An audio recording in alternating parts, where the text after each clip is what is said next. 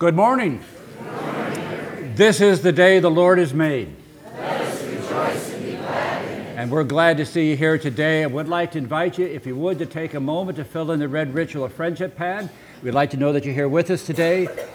At this time, I'm going to invite. Um, uh, who am I inviting up here this morning? I'm uh, getting Kitty Soto uh, to come on up and uh, to share with us about an uh, upcoming event. Thank you, Kitty. Here I am again. I'm here today to invite you all to join Team UMCWV, that's us, to participate in the Conejo Valley Crop Walk. This year it will be held on Sunday, March 5th. I've been thinking a lot about walking. People walk for many different reasons. Some people walk to get some fresh air and enjoy the day. Some people walk regularly for exercise, for good health. Sometimes we just walk to get where we're going, to the store, to a friend's house. My granddaughter walks around and around just because she can. Sometimes some of us choose to walk to make our feelings known on a certain issue, or we walk to support a cause. But today, many people all over the world are walking away from their homes. They are walking away because they are fleeing violence or their homes have been destroyed by war or natural disaster.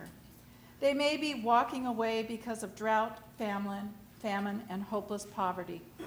They are walking despite great danger just to find what we all want safe homes, healthy food, clean water, education, and the opportunity for a better life. We are now in the middle of the greatest humanitarian crisis in the world since World War II. People all over the world are suffering. All the donations raised by the Conejo Valley Crop Walk go to Church World Service. The United Methodist Church has had a long relationship, a relationship with this relief organization. From disaster relief in Moore, Oklahoma, to sanitation projects in Vietnam, from refugee support in places like Texas and as far away as Indonesia, from women's empowerment projects in Kenya to healthcare in Haiti, from clean water projects in places like the country of Georgia or education projects in Serbia. Church World Services' mission is to care for those who are suffering in the world and also to empower them to be able to care for themselves. 25% of all funds raised by the Conejo Valley Crop Walk stay right here in our community. Manna, Meals on Wheels, and Lutheran Social Services all receive funds from this walk. This walk is also a great opportunity for all ages. So gather your family and friends to also participate together and make a difference. The walk leaves from Cal Lutheran University at 1 o'clock on Sunday, March 5th. The original walk is six miles, but if you can't handle that, there's a four and a half mile route. And if that's not something you're interested in doing, there's also a lovely 20 minute guided stroll around the Cal Lutheran campus led by students. Um, if you can't participate on that day, pollings, then we certainly hope that you will find a walker in the next few Sundays to sponsor for this important cause. Um, last, for the last three years since we joined the Walk on Cal Lutheran campus, we have set the goal of having 50 walkers and raising at least $5,000. And I'm glad to say we've met that goal pretty close. Last year, Team UMCWV had 46 walkers, and we raised $5,811. So that was really great. But this year, let's aim higher. Thousand Oaks United Methodist Church is still ahead of us by a lot. And the Presbyterians and the Lutherans are very, very close behind us. So let's get going. We can do it. When you come to the table during the month of uh, February to sign up, you get your envelope for donations. You, it even gives you directions if you want to get people to sign up for you online. It has all the directions on the walk and where it leaves from and how to participate. Yes, people walk. Oh, and don't forget, You'll get a special treat and a prize if you sign up. People walk for many reasons. Out- The Outreach and Social Concerns Committee hopes that this year you will choose to walk in the 39th Conejo Valley Crop Walk. We will show that here in the Conejo Valley, despite our many differences, we can come together as a community to help those who are hungry and living without hope, wherever they are in the world. As followers of Jesus Christ, we are called to do this. We are called to serve the least of these and to love one another as Jesus loves us. We hope that you'll consider participating and come see us at our table on the patio. Thank you.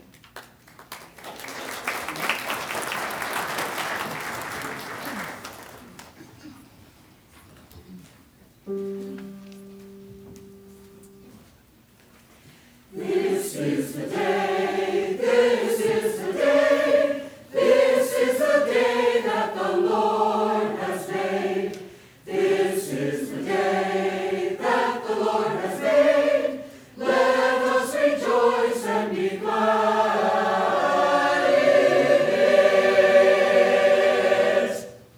invite you to stand as we join together in our hymn of celebration number 140 Great is Thy Faithfulness.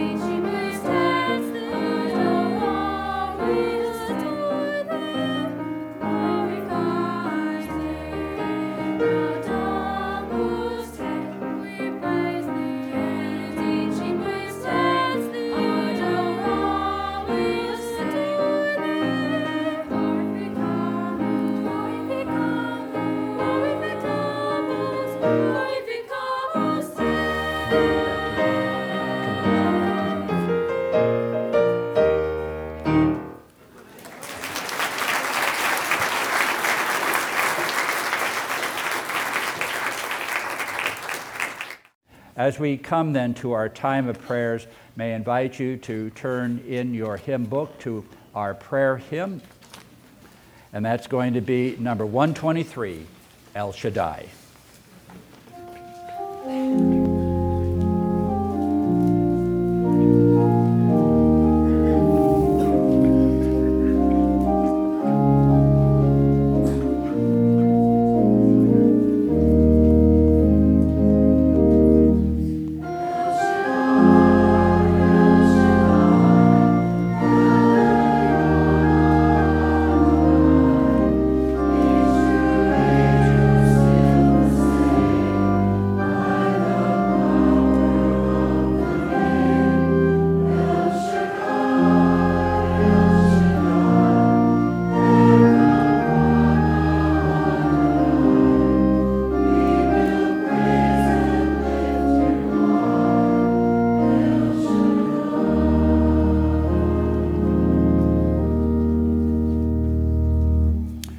Pray.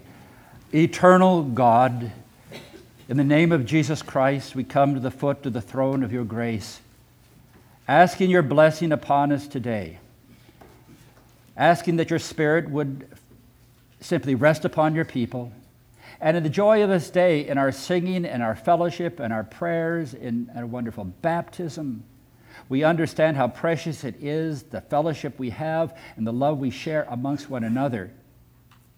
And it is my solemn prayer, O Lord, this day that in the midst of the world in which there is so much conflict and so much division, both within our country and without, of wars and hunger and poverty, I pray, O Lord, that we might understand that our task in our own faith is that we might truly stand for something rather than to be always standing against something and that we might find that when we call others names, it does not reflect the love that you would ask us to call them as children of God.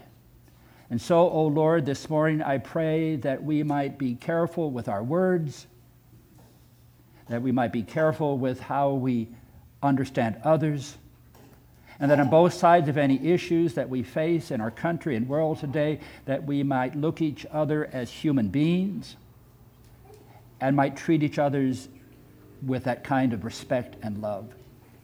And so, O oh Lord, today I simply ask us to take a few moments of silence and to simply feel your presence here and to ask in our own hearts, O oh Lord, how may we be healers and peacemakers rather than those who make division?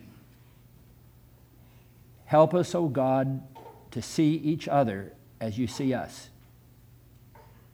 Those that are loved. In the name of Jesus Christ, are called in fellowship with each other.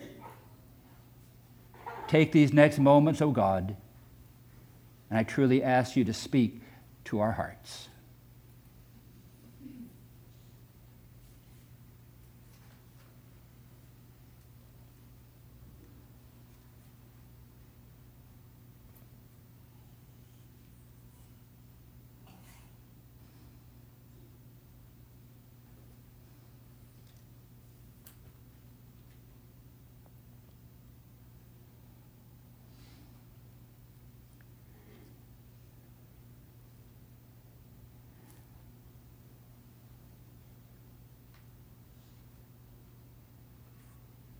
Thank you, O Lord, for a moment to help us understand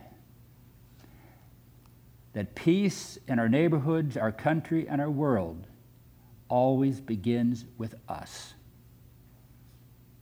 And may the peace of Jesus Christ now be with us.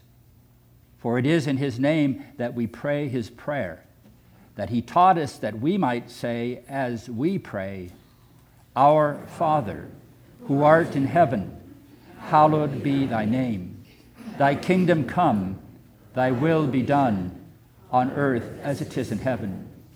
Give us this day our daily bread, and forgive us our trespasses, as we forgive those who trespass against us. And lead us not unto temptation, but deliver us from evil. For thine is the kingdom, and the power, and the glory forever and ever. Amen.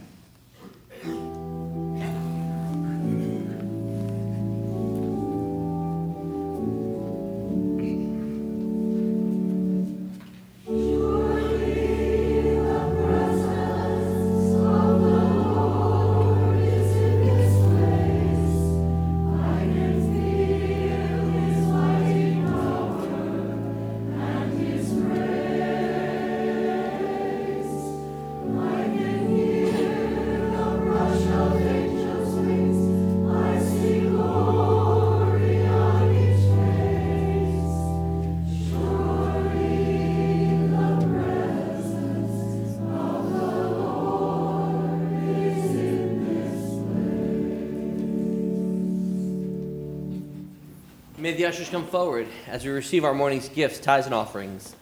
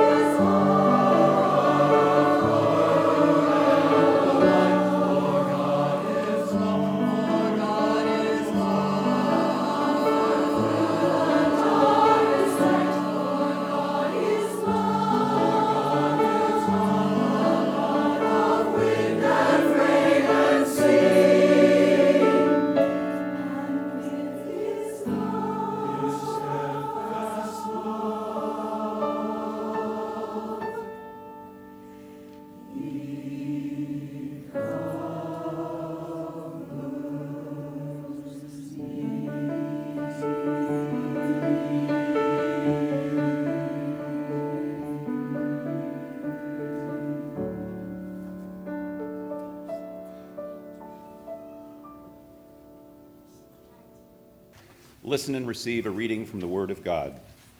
Create in us a clean heart, O God, and renew a right spirit within us, according to your grace and mercy.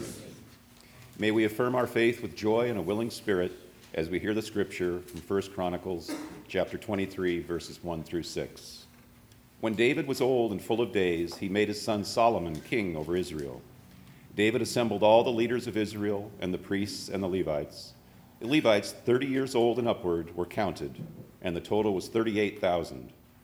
24,000 of these, David said, shall have charge of the work in the house of the Lord.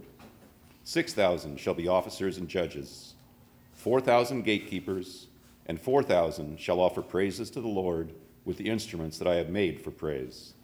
And David organized them in divisions corresponding to the sons of Levi Gershon, Kohath, and Merari.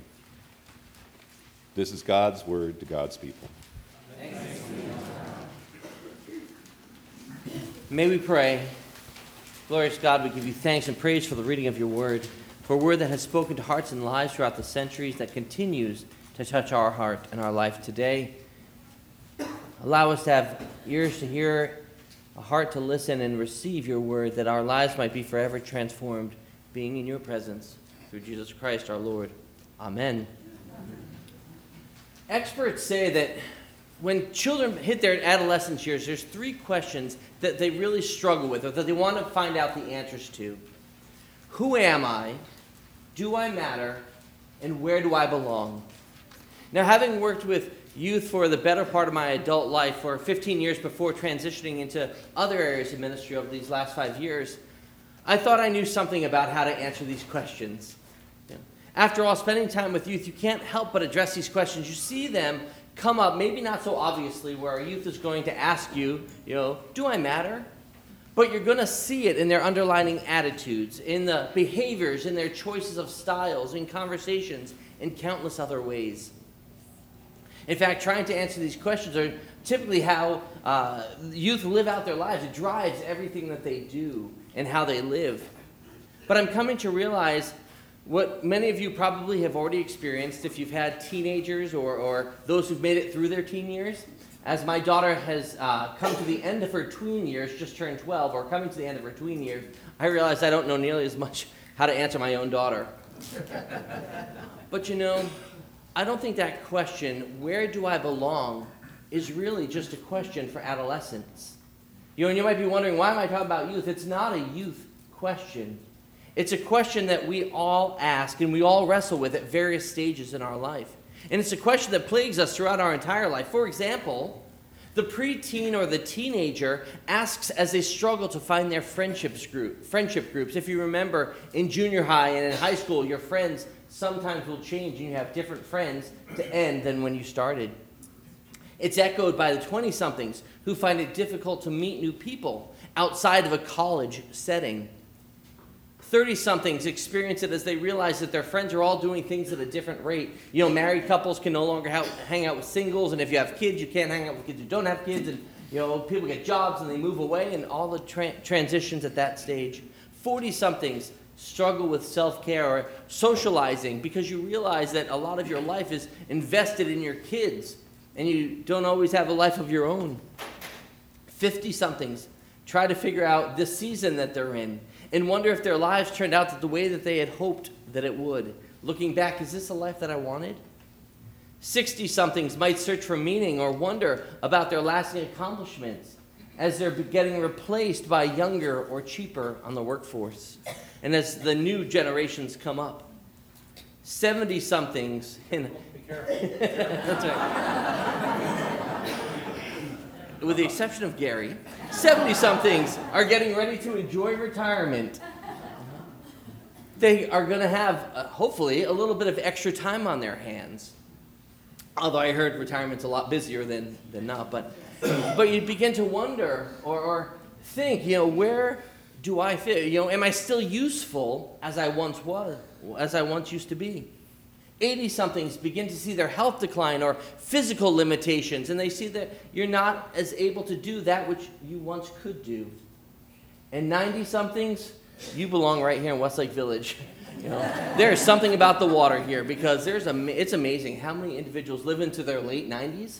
So I've already told Julia when she and I retire, we're moving back here at 75, so I have 20 more years of life. But in reality, when we ask the question, where do I belong? I think that what we're really asking is, where do I find my sense of belonging? Or where do I become a part of something bigger than myself? You know, the world isn't about you and it's not about me, it's bigger than us. But through that thing that we find and through that, that seeking, ultimately we're looking to find a deeper connection made with individuals on an, on an intimate level. We want an intimacy with people.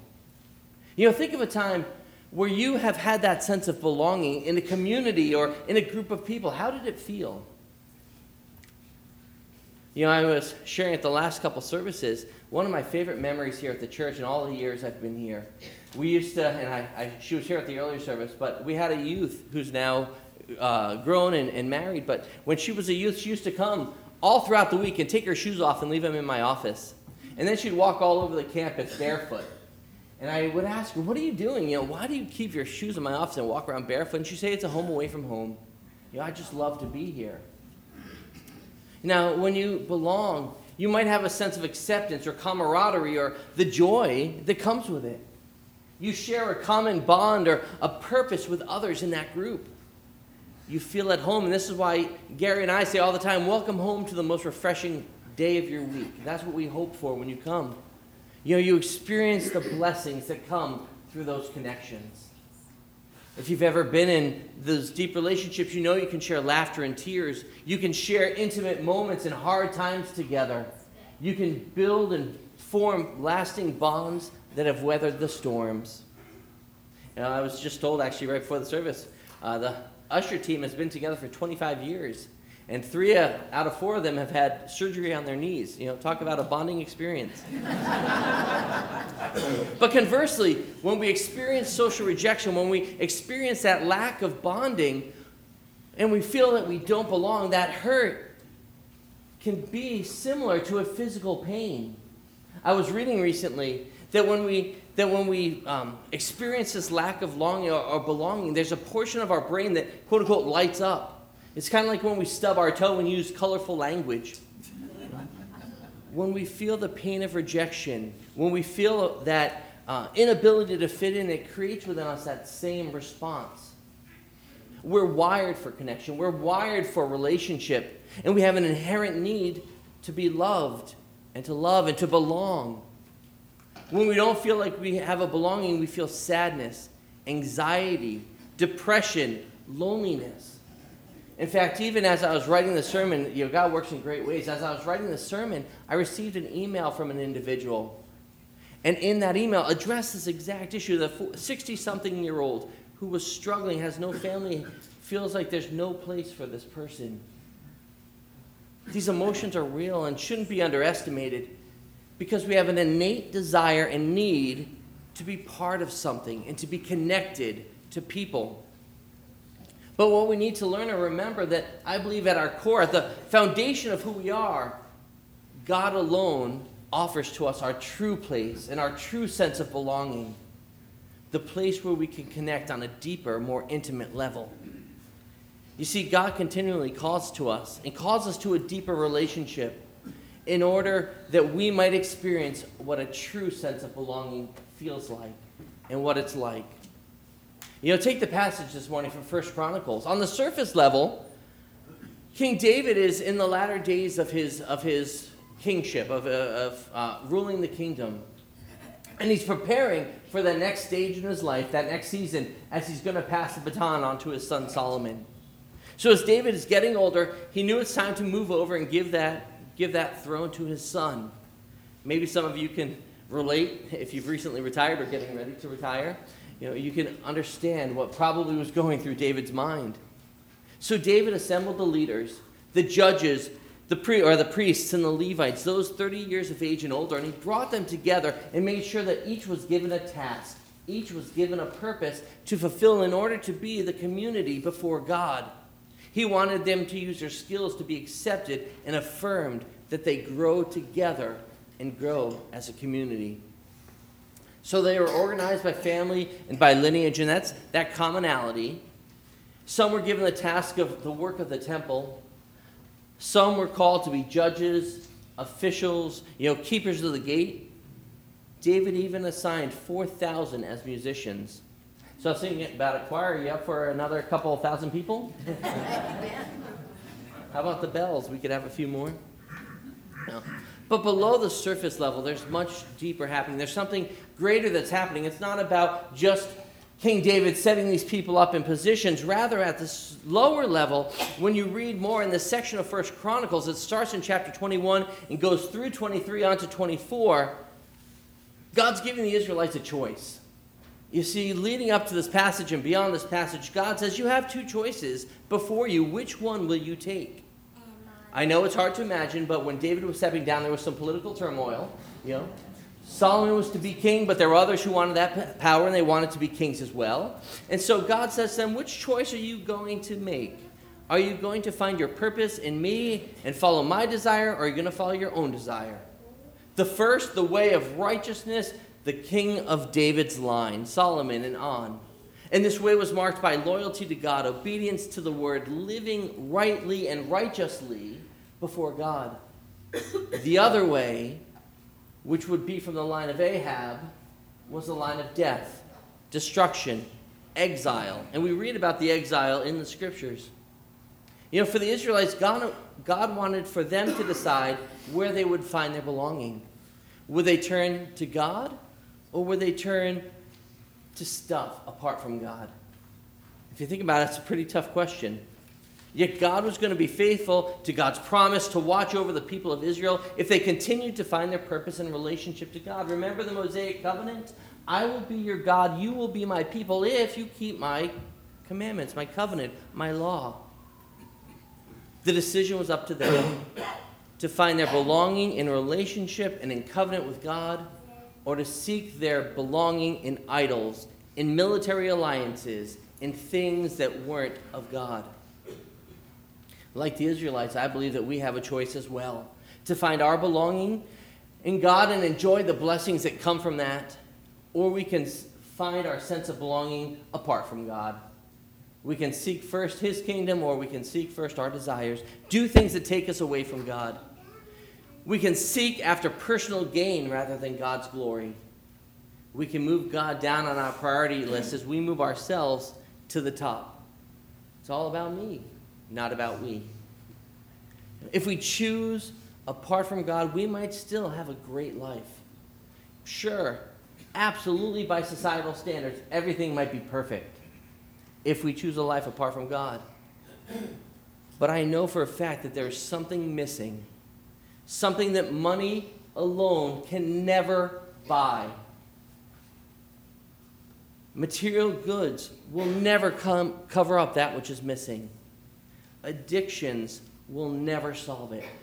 You know, we have 13, I think it's 13 groups that meet here throughout the week ACA, AA, you know, um, Al Anon, and other groups that meet all throughout the week. We had a group a couple years ago of, of, and the group alone was elementary school parents at one school who wanted to rent Alton Hall. That's not the whole Conejo Valley. That's one school, parents addicted to OxyContin. You know, there's a there's this thing, and you know, Gary's seen. I've seen it when we do memorials, and you talk to people. They always want to hold fast a hope. You know, I know how my loved one was, but is there more? Is there there's something missing? And there's a piece of us that's missing because we want to fill that void with stuff instead of with God. And sometimes we try to fill it with other people and we lose our own sense of identity. And maybe you've seen people like this who, if they're in a relationship, the relationship ends, they don't know who they are anymore. Or through stuff, or by keeping ourselves so busy that we can ignore that thing that's missing. We get so involved in stuff that we forget to look at what God's doing. Or we can choose to find our belonging based on that relationship with God. Their life might not always be perfect. You know, I love it when people say, well, when you're a Christian, you know, life's going to be great. No, life's going to suck sometimes, stink sometimes, sorry. life's going to stink sometimes. It got hot in here. Um, you know, you're not going to get a golden ticket. You know, here's the lottery, go out and, and life is still going to happen, and there's going to be hurts and heartaches. But the greatest thing is, you remember, Scripture tells us, For I know the plans I have for you, declares the Lord. Plans for what? To prosper you and not to harm you, with a hope and a future. You know, see the joy, I believe, of belonging in God and finding our foundation in God and building relationships from there. We're welcomed into a family. Welcome home. We're welcomed as sons and daughters, as beloved children of God. Welcome, brothers and sisters. We're invited to build an intimacy with people through our prayer and our fellowship. And I'm not talking about, oh, I'll pray for you. I'm talking about, let me hold your hand and pray. And I'm talking about, let me hear what's going on. You know, the choir, a perfect example. They're together Sunday mornings, Thursday nights to rehearse. They talk and they share. And if any of you are part of a small group or part of a group, you usually don't just go about your business, you share first. And you hear about one another's lives. That's fellowship. We come to understand our purpose as we get involved in ministry with, alongside of people, to be hands and feet and voice together. You know, this message is simple, and I have a simple question Where do you belong? Or better yet, where is your sense of belonging? Maybe it's in your friendships, and that's great. Maybe it's in your activities. Wonderful. Maybe it's in your family. Family is important. Maybe it's in your ministry. Or maybe you're still looking and trying to determine where you belong. Well, I want to tell you this morning wherever you might find yourself, wherever you might be in your faith, and wherever you might be in your life, I pray and I hope that you'll always remember you belong first to God. That you belong first to the one who called you by name, who knows every hair on your head, who will never abandon you, leave you, nor forsake you. See, he's even calling you now. For God has a purpose. I didn't plan that one. See, God has a purpose.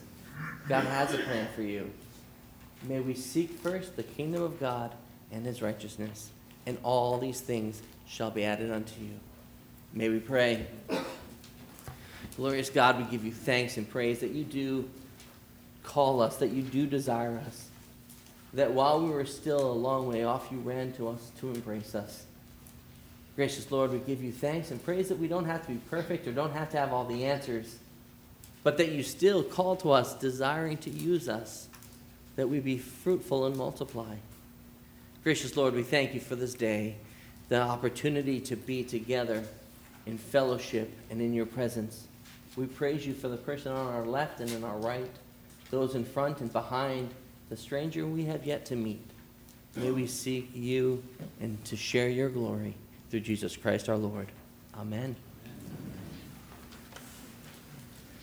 I want to invite you to stand as we join together in our hymn of dedication, Blessed Assurance, hymn 369.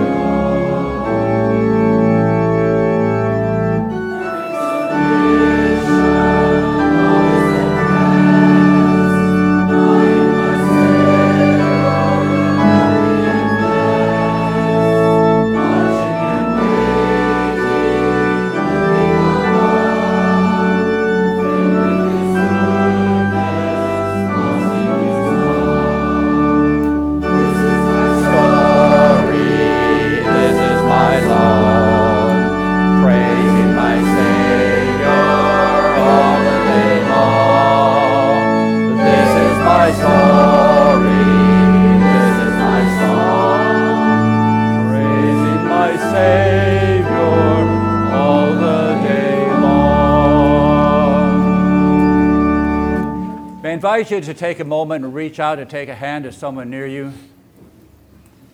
Brian uh, Suck? Is that what you said, Suck? Really? That's, Suck? that's uh, Russian for. Yes, okay. suck. okay.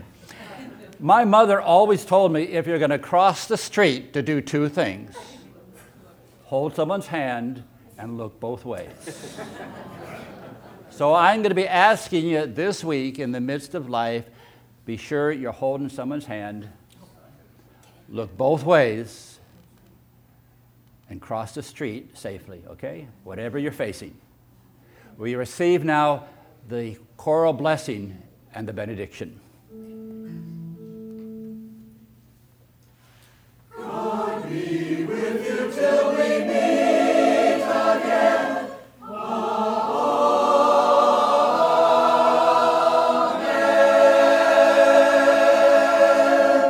In the name of the Father, and the Son, and the Holy Spirit, go in peace, and in peace bless the world. Amen. Amen.